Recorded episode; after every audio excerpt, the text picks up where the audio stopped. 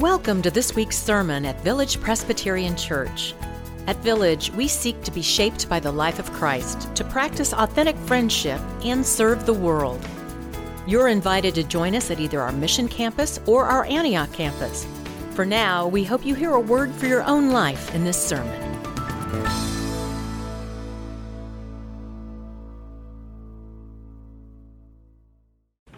Our reading today is from John, chapter 15, verses 1 through 11, which you may, which you may locate in your Pew Bible on page 983. Let us join our hearts in prayer. Lord, open our hearts and minds by the power of your Holy Spirit, that as the scriptures are read and your word is proclaimed, we may hear with joy what you say to us today. Amen. I am the true vine, and my Father is the vine grower. He removes every branch in me that bears no fruit. You have already been cleansed by the word that I have spoken to you. Abide in me as I abide in you. Just as a branch cannot bear fruit by itself unless it abides in the vine, neither can you unless you abide in me. I am the vine, you are the branches. Those who abide in me and I in them bear much fruit, because apart from me, you can do nothing. Whoever does not abide in me is thrown away like a branch and withers. Such branches are gathered, thrown into the fire, and burned. If you abide in me and my words abide in you, ask for whatever you wish, and it will be done for you. My Father is glorified by this, that you bear much fruit and become my disciples. As the Father has loved me, so I have loved you. Abide in my love. If you keep my commandments, you will abide in my love just as I have kept my Father's commandments and abide in his love. I have said these things to you so that my joy may be in you and that your joy may be complete. The grass withers and the flower fades, but the word of our God shall stand forever.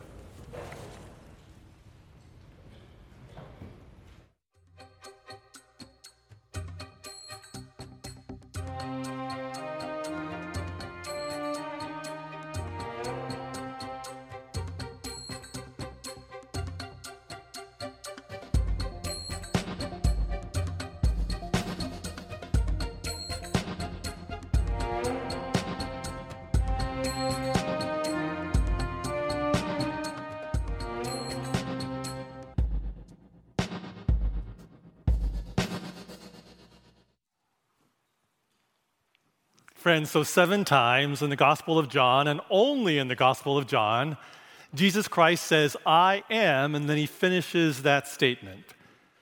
So, these past few weeks, we've been in the sermon series, I Am, exploring each of those seven statements. Today, we're on the last one, the seventh one. We started a few weeks ago with the first one. Jesus said, I am the bread of, oh, golly, good, the bread of life. Those who come to me will never be hungry, and those who believe in me will never be thirsty. Then the second statement, Jesus said, I am the light of the the light of the world. All who follow me will never walk in darkness, but will have the light of life. And the third statement, Jesus says, I am the gate for whom? For the for the sheep. I have come that they might have life and have life how? Abundantly. Not just have life, but to have life abundantly. The fourth statement, Jesus says, I am the good the good shepherd. I know my sheep by name, and they know me, and they follow me because they know my, my voice. And then Jesus said, I am the resurrection and the, and the life. Those who believe in me, even though they die, they will live. And all who live and believe in me will never die.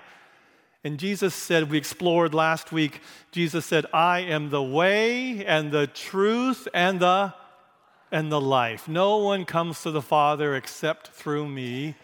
We talked last week about that being true, but that Jesus did not reveal how that happens. That's all up to God.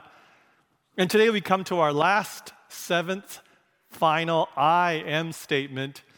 Jesus is talking to his disciples. This is chapter 15 in John's gospel. Three chapters later, John 18, Jesus is arrested and leads to his trial and torture and execution by crucifixion.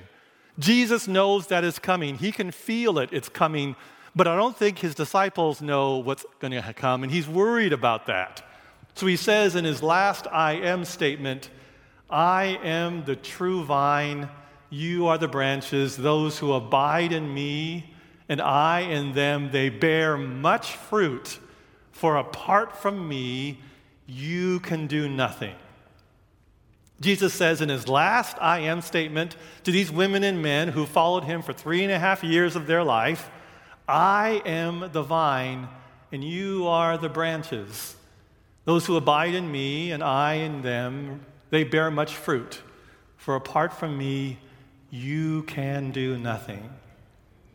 That true vine image his hearers would have understood that in an instant because the vine has long been used as an image for Israel, for the faithful and powerful people of Israel.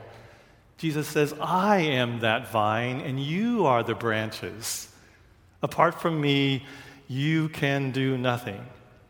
And then he says in this passage that Scott just read, he says, Abide.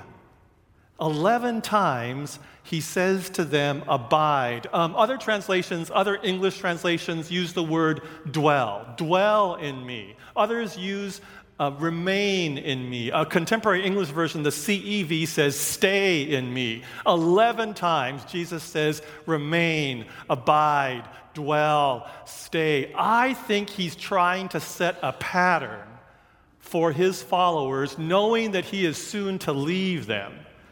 I think he's trying to set a pattern for them to keep them faithful, to keep them productive as his followers after he departs. That pattern, that's really important. There can be good patterns of our lives, there can be terrible, destructive patterns of our lives, but that pattern is a human condition. That's how you get to pulling up in your driveway or into your garage when you think to yourself in that moment, I was going to make a stop before I got home. You don't even remember making the turns. You just go into this automatic pattern. That's how we survive much of our lives. Jesus is trying to get them to set a pattern for when he departs, when he leaves them. So, for 13 years, I was privileged to work for the General Assembly of the Presbyterian Church USA. These are our national offices in Louisville, Kentucky. When I was there, we had an opening, a retirement, and our director of the peacemaking program, the Presbyterian Peacemaking Program, an amazing, wonderful program, had a retirement of the director, so they had a search for the new director, and they hired ruling elder Gary Payton from Idaho. It was an interesting and a bit controversial hire because ruling elder Gary Payton, a faithful Presbyterian, he had just retired from the Air Force as a lieutenant colonel. That's right. The Presbyterian Church hired a retired lieutenant colonel in the Air Force to be the new director of the Presbyterian Peacemaking Program. It was a great call. Gary was amazing in that office. A few weeks after he'd come to Louisville, he and his family had moved from Idaho I had lunch with him in the cafeteria. I was finding more about him, finding more about me. We were sharing each other's lives. He turned to me and asked, Roger, have you ever served in the military? I said, Gary, I've not ever had that honor. And he told me about his life as a lieutenant colonel. And then he said, You know, in the military, we drill and train over and over again, doing the exact same thing. Do you know why we do that, Roger? And I said, Gary, I have no idea, but I get that impression that you drill and you train over and over again. Why do you do that to our women and men in the armed services? And he said, We do that, Roger, because of one thing. We know that in a moment of crisis, you will not rise to the occasion. In a moment of crisis, you will default to your pattern. He said, in a moment of crisis, you will default to your pattern, to your training. He said, We'd like to think that in that moment of crisis, that young adult is going to rise to the occasion and do something heroic and triumphant. That may be the case, but he said more often than not, they're going to default to their training, to the pattern that we have set for them. Jesus says to the disciples 11 times, Abide, remain, stay in me as I am in you. I think he's trying to set a pattern because he knows the crisis is coming. And when that crisis comes, he wants them to default to the pattern that they've set with Him. Abide, remain, stay. Jesus says, I am the vine and you are the branches. Those who abide in me and I in them, they bear much fruit. Because without me, you can do nothing. It's not about us having the power ourselves all of that power comes from the Lord Jesus Christ. He is the vine, and we are just attached to him. The reminder is that the power is not about our power, it's about Jesus' power. Our job is to remain, to dwell, to stay, to abide in him. Sometimes that line can get fuzzy. I admit that to myself over and over again. During that same time that I was working for the General Assembly offices in Louisville, I worshiped at the Crescent Hill Presbyterian Church. We were led by a marvelous couple, Mark and Barbara Barnes were our co-pastors. I loved them both. They loved us. They were marvelous pastors. After worship one Sunday, Barbara pulled me aside and said, Hey, I'd like to take you out to lunch. And I said, Oh, Barbara, thank you, but that's not necessary. I can take you. And she said, No, no, I want to pay. I want to take you out to lunch. It's kind of urgent. And I said, Oh, okay. She said, When are you next free? And I looked at my calendar and said, Oh, Barbara, I'm traveling. I've got lots of meetings. I'm not free for three weeks. And she said, I'll take it. I kind of expected that from your schedule. So three weeks later, she came to the building downtown Louisville, took me out to lunch, sat across from each other at this Vietnamese cafe, and she said, Roger, I've got great news for you. Please lean in. And we're just sitting across from each other, and I'm like, okay. No, she said, no, no, lean in. Seriously, lean in. So I leaned a little bit and she goes, No, no, lean in closer. This is great news. You have to hear this news. This is really important.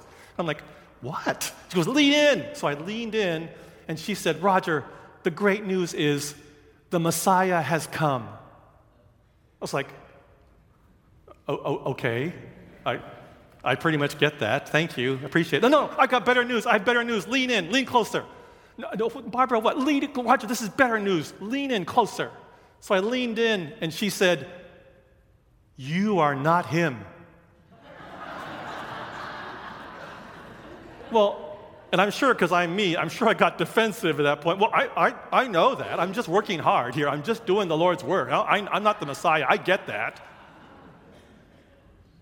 What my pastor was doing was holding up a mirror to me, and she was saying, Oh, Nishioka, this is not a good pattern. It isn't all about you, Nishioka. It's about your faithfulness. It really is about God, the one who made you in God's own image, redeems you every single day, and sustains you by the love of God. That really is what it's about. Jesus says, I am the vine, you are the branches. Those who abide in me and I in them, they bear fruit because apart from me, you can do nothing. Jesus says, Abide, remain, stay. 11 times. Remain in me, stay, dwell. It's about how you and I set that pattern for our whole lives. So, one of the reasons why I'm so honored to be one of your pastors is that you show me that pattern over and over again. Golly, you inspire me time and time again.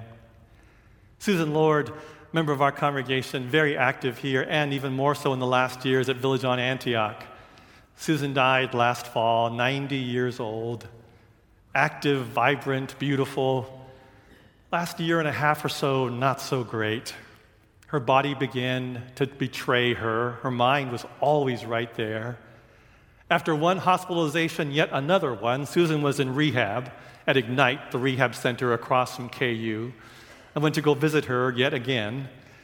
It was winter, and so it got dark really easily soon. And so I realized it was dark when I got to her room. Her eyes were closed, and I thought she was sleeping, and so I just sat next to her and prayed for a while. Then she opened her eyes and said, Oh, it's you. I said, Yeah, good to see you. And as she moved to face me, she winced, which I knew came from the pain she was feeling. So we checked in with each other, and then I said, Hey, tell me about the pain. And she smiled and said, Yeah, it gets pretty bad. She said they had had pretty rigorous physical therapy that afternoon earlier, so she was still a bit sore. I said, So, did the therapist talk to you about pain? And she said, Yep, he did. He's a good young man. I said, Have you talked to your physician, nurses about the pain? She goes, Yes. And they've prescribed some things for me. I don't like it. I said, Okay. I don't like it because it makes me sleepy and I don't want to sleep until nighttime. I just don't want to sleep the whole day away in case someone like you comes to visit me, or Pete, her son, or her daughter in law. She said, The grandkids will come by every once in a while. I don't want to be asleep. So I don't take the medication. Oh, Susan, I know, but golly, I think it'll help you. No, it also makes my head fuzzy, fuzzier than it gets usually. I don't like that either. So I don't want to take the medication. I said, Okay. She said, Now I'll take it late at night when I'm ready to go to sleep. Then I will take it, but not now. What do you do, Susan, then? And she said, You know what I do for the pain now, Roger?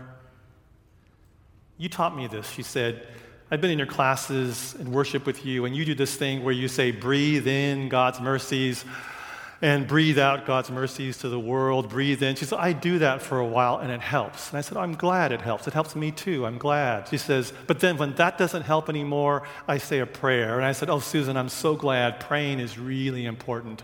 She said, It helps me. It helps me in my pain. My prayer is only one word. And I said, Oh, Jesus loves simple prayers. Susan, what is your prayer? And she said, Roger, I'll lie here and I'll close my eyes and I'll just say one word. I'll just say, Jesus. Jesus. Jesus. She said, I'll say that over and over again. And it helps. It helps me with my pain. Jesus said, Abide, remain, stay, dwell 11 times to set the pattern for our lives. Remain in me, stay in me, abide in me Jesus. Jesus. So, when that mean kid at school comes up to you yet one more time, and nobody seems to reach out to help you, remain, stay, abide. When that loved one that you took an oath to love in sickness and in health over these many years, in the moment that they don't recognize you anymore, remain, stay, abide. And what young one, but yet one more black man is killed by those who are sworn to protect and to serve.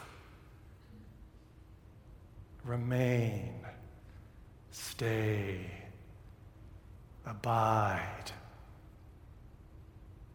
And when you're waiting for that diagnosis, and your mind is taking you to all kinds of horrible places, and you cannot sleep. Remain, stay, abide. And when that one whom you have trusted and loved has betrayed your trust and has broken your relationship, and you are mar- worried that your marriage will not survive, remain, stay, abide. And when you feel like you've lost hope and that the addiction will take your life and the depression will consume you, remain, stay, abide. Jesus, Jesus, the bread of life, the light of the world, the gate for the sheep, the good shepherd. The resurrection and the life, the way, the truth, and the life, and the vine. And we are the branches, those who abide in me, abide in my love. For apart from me, you can do nothing. Thanks be to God, in the name of the Father, and of the Son, and of the Holy Spirit. Amen. Thank you for listening to this week's sermon at Village Presbyterian Church. Learn more about us at villagepres.org, and we invite you to join us again next week.